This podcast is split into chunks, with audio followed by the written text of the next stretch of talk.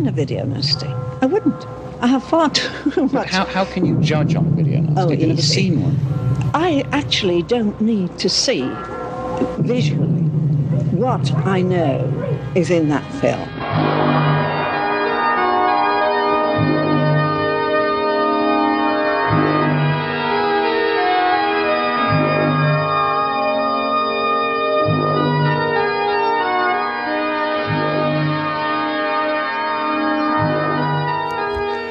Hello there, and welcome to the Video Nasties podcast. My name's Christopher Brown.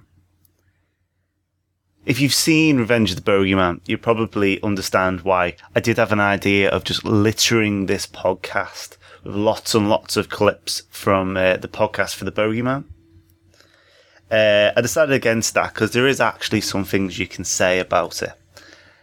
There's no doubt that U- Uli Lommel... Um, was trying to do something interesting with a sequel to The Bogeyman with this film. It's Revenge of the Bogeyman is a sequel of sorts. The film is short, consists of large amounts of the first movie told in flashback.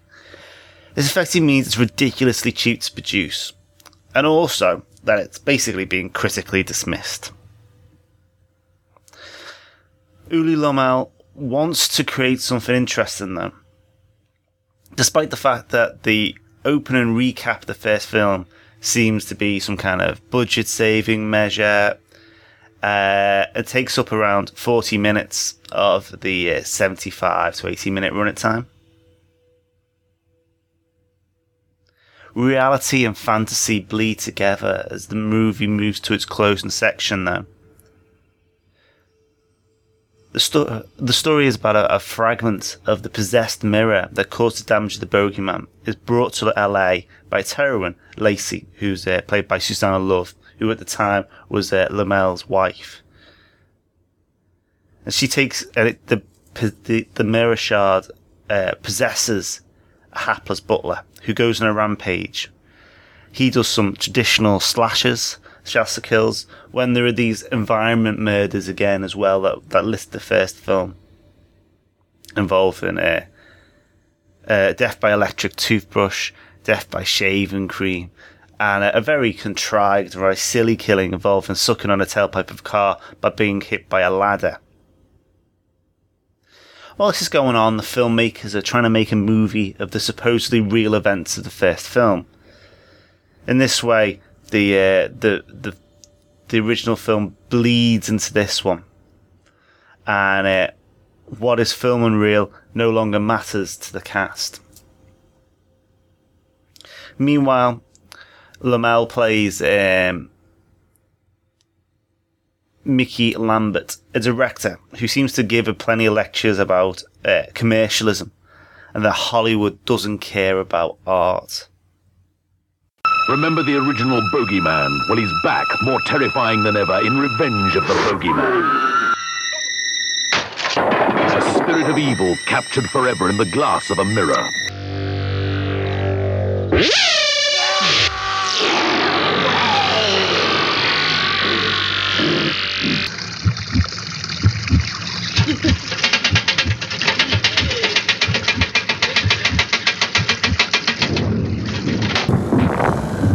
Under the Hollywood sky, a filmmaker's dream becomes a nightmare.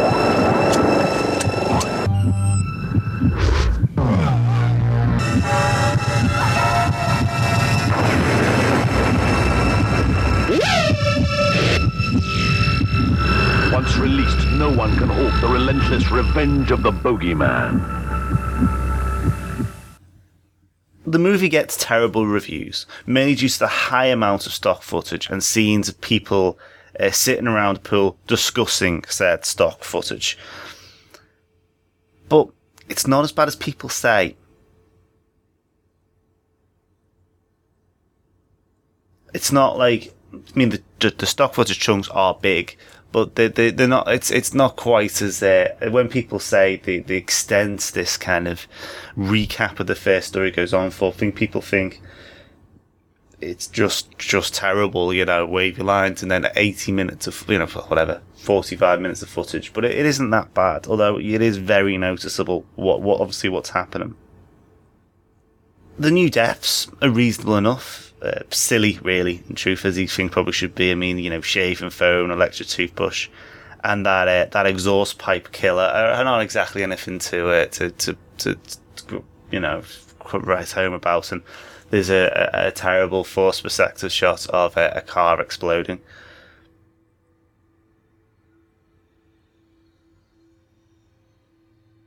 Lommel appears to be trying to achieve something with the film, despite his incredibly low budget. Although in an interview with the website Doctor Gore Funhouse, he doesn't seem to be pleased with it. He seems to have took the money and shot the film around his pool at home. It was ten days of shooting in the house and three on location. But it's bear, bearing in mind that the film's actually credited to being directed by Bruce Starr, who's really Bruce Pearn, a lighting and technical worker in the movies. It was used to give him a break and free Lommel up a bit, but presumably Lommel to kind of didn't feel like he was able to act in a film that he was directing. But it is fairly widely noted and can be seen in the way it's put together that uh, this was at very least co-directed by by Lommel, and um, not just with the old product but also with, with the new stuff that's been added in as well. As I said, speaking to this Doctor Gore Funhouse interview, which seemingly is, is a fantastic interview in the fact that it only focuses on this film and not even the original. It's a, it's a mad choice. Uh, there's a bit of, bit of journalistic uh, purity there, if nothing else. He said, "I didn't want to make a sequel at all. I was young and rebellious and thought sequels were a stupid corporate exploitation idea. So when I finally did it, I played myself, a director who didn't want to make that movie. I'm not proud of much anyway, certainly not movies. When I can help a friend or a stranger, that makes me feel good. Pride is something I do not need. I told my investors if I can do whatever I want and call it Boogeyman two, then I would do it. They said okay." The film's about selling out, getting corrupted, revenge, my favourite three themes back then. I made the movie I wanted to make, but since I work in symbols and metaphors and subversively, sometimes ten people get it, other times ten million. It makes no difference to me. I never catered to anyone ever. We just had fun, like with the first one. I never expected anyone, any one of them to be successful. Mickey? Mm-hmm. You asleep? Yeah. I feel so bad for her. Mm-hmm. Although Lacey's experience would make a hell of a movie. I mean, it's all there. Girl traumatized by murders, invents ghosts to explain them. You should uh, write some screenplays. But it's real. You said you want to make films about reality. Look, I am tired of living in fear, Mickey. I'm twenty-nine years old. I want a home of my own, a secure income. Once again. I don't see how it could hurt her. It's just like exploiting her. It's only a movie. Look, your last two films were wonderful, Mickey. They really were, but nobody saw them except a couple of U C L A film students, and they don't even pay. Well, they were just released stupidly. The post of the campaign, everything. I know all the reasons, Mickey. But you're a professional movie maker. That means you do it for a living. I hate having to make excuses to the landlord and the phone company and the gas company. I feel like a beggar. You call it a horror film, Mickey. Then you can make any kind of movie you want. Besides, it might be fun. Like telling ghost stories around the campfire. So all that seems quite interesting. I mean, obviously he's trying to. Um,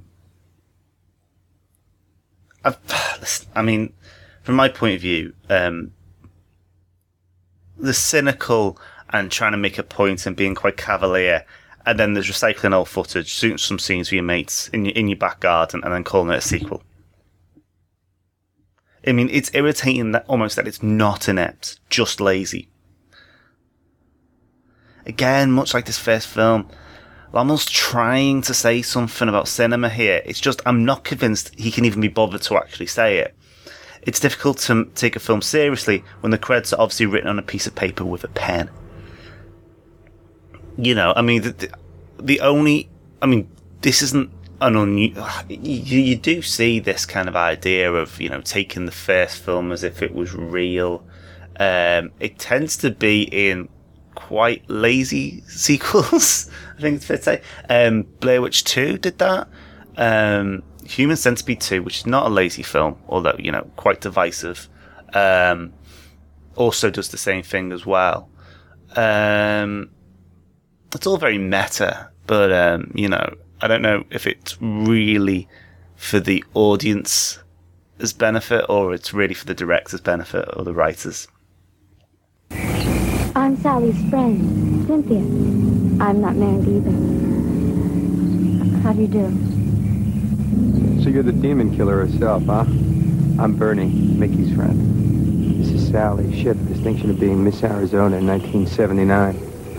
Very good year indeed. Mickey's been unusually mysterious about you, Lacey. Now, I know Constance was fascinated by your story, Lacey. Yes, I'm what you call nosy. Lacey, why don't you tell them about what happened in the barn? You took the piece of fur, and it had its own power.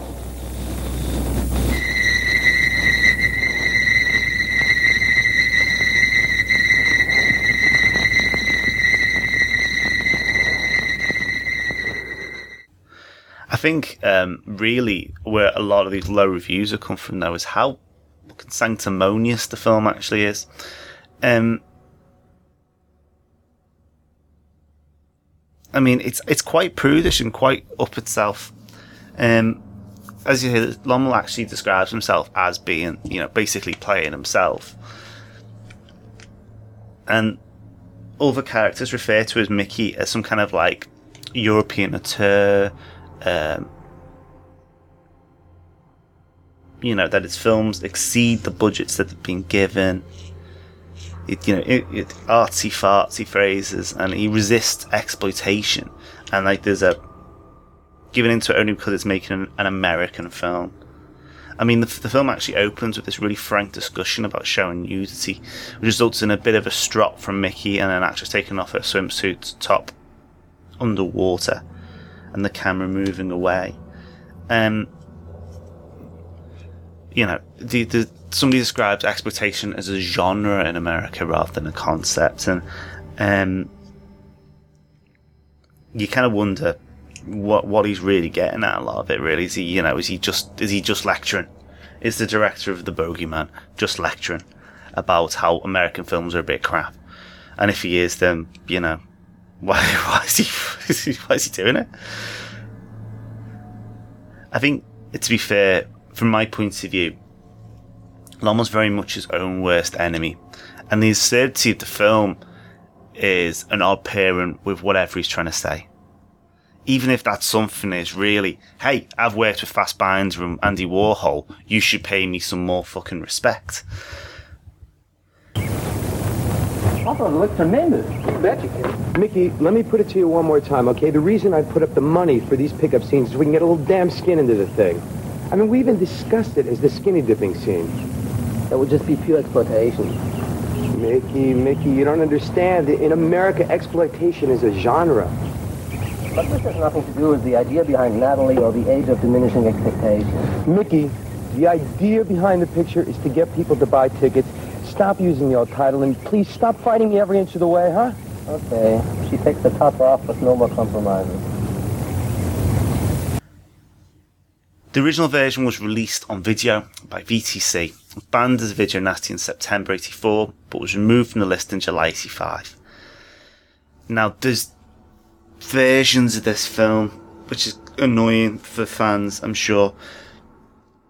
I think it's easy, you know, when there's like a video nasty in the original cut, video nasty cut involved like just like like with Driller Killer, where they just take like a few a few minutes off the middle of it, and it's not even, you know, uh, a, you know, gory or anything. I think pe- people are a little, a little le- le- less worried about watching an uncut version. But the version on D V D is called a Redux or Director's Cut, depending on which territory you're in.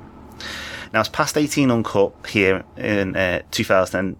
free on a Hollywood D V D, which is not a great, was not was not a great D V D line. Um, but this is very different again to this original version. There's a new score to kind of make it more up to date, and additional footage of uh, the director talking to camera to bulk up the running time, and it, it looks like it's been filmed on digital. Uh, it, it's obviously designed to be filmed like after the event. Uh, again, it's kind of there to kind of indicate like a blurring of lines between reality and fantasy, and, and the D V D format as it was there, and special features as it were. But um, in terms of, you know, comparing the two, it it, it does other things. It's uh, it's it's it's longer, uh, you know. Uh, But it, it, it, you know, it has more new material, as it were. But uh, it isn't very good, um, and also, you know, from a from a collector's point of view, it doesn't get, provide you with a version, anything close to a version of the film that you'd call was like at the time. There isn't actually a D V D release of the the proper Nasty, um, but the video Nasty does pop up a lot on V H S. In various formats on eBay if you want to get hold of a copy, and to be honest with you, it does pop up on YouTube a lot now as well, um, so you, you're not too tied from it. I think it's fair to say that the reason why it was on the list was because it contained so much uh, contentious material from the first film, and um, you know, that's just what it is. Also the title. Um, for me personally, the best thing about that video is the cover. It's got a great painted cover on, which doesn't actually uh, give it any real feel for what the film's about, apart from the fact that it contains something that's shiny, that's quite powerful, and it can, you know, and there's a monster in it. But uh, obviously you don't see the monster, but regardless, um, and uh, you know, that's that's kind of cool, um, and it is a lovely painted cover. There's a third sequel released in nineteen ninety-four, which uses more, even more stock footage between from one and two, called Return of the Bogeyman. Uh, I wouldn't get involved with that. Um, you know, at, at some point you have to draw a line on these things, don't you? And uh, I, I think, you know, I, I feel I might, I might have drawn the, draw, draw the line already with Revenge. So there you go. It is um, probably more interesting than uh, reviews will have you believe, uh, but at the same time it is still an incredibly frustrating film. And let's not forget, it is in the end, even, you know, the new footage pretty daft kills and slasher kills, and uh, no amount of discussion about the wise wherefores of Hollywood and commercialism is ever gonna detract from that. Just on Mickey's name and the material, I've already got two hundred fifty thou committed. That's great, Bernie. I wish Mickey was here. When the hell's he getting back? Well, Constance lives in Malibu. You've been out there. I'm doing something with this I never do. I'm kicking another fifty thou myself. So you're going for it? Going for it? I see nine or... ten million gross, domestic. Hey, what do you say we give the little lady a point? What's a point?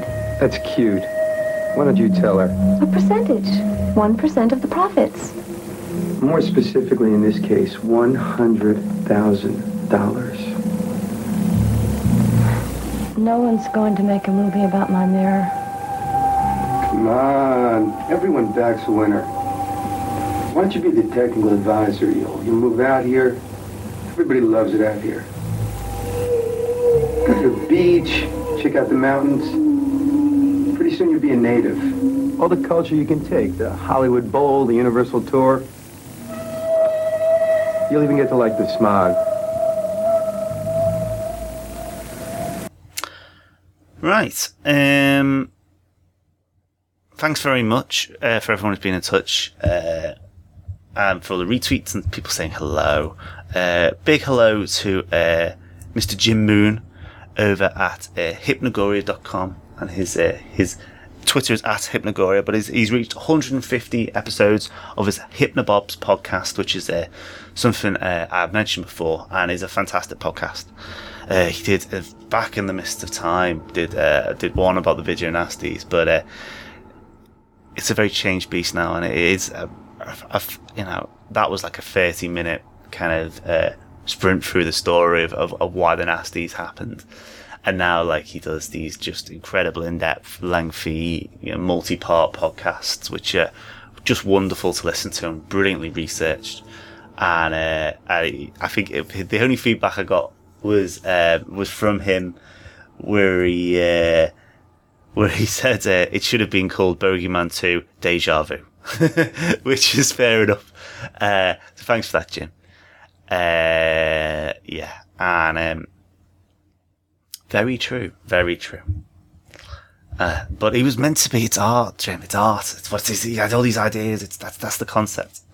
Maybe, maybe he just bull- maybe Uli was just uh, bull- bullshitting us all.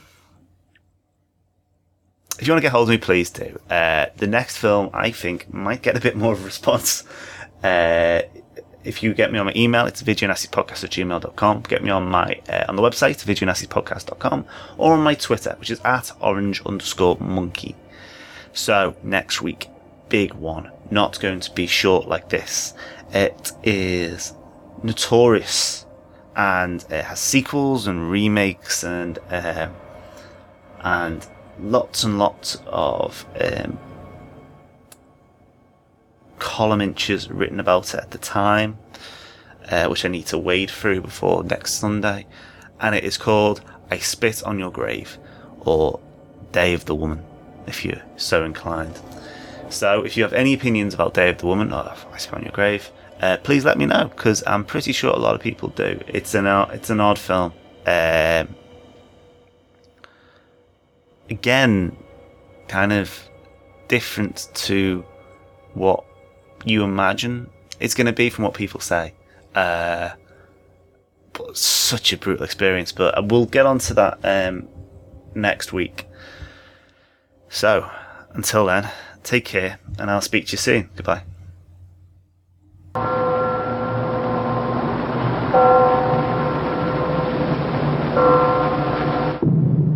I have never seen a video nasty. I wouldn't.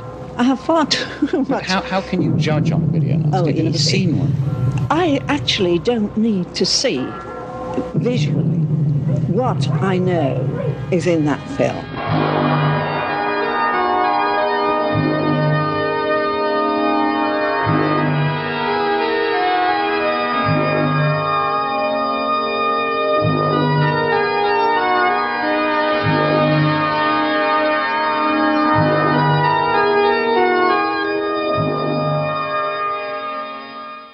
Let's do it. Come on. Come on, honey. Take off your top. All right, let's go for another take. Ready? Let's take it.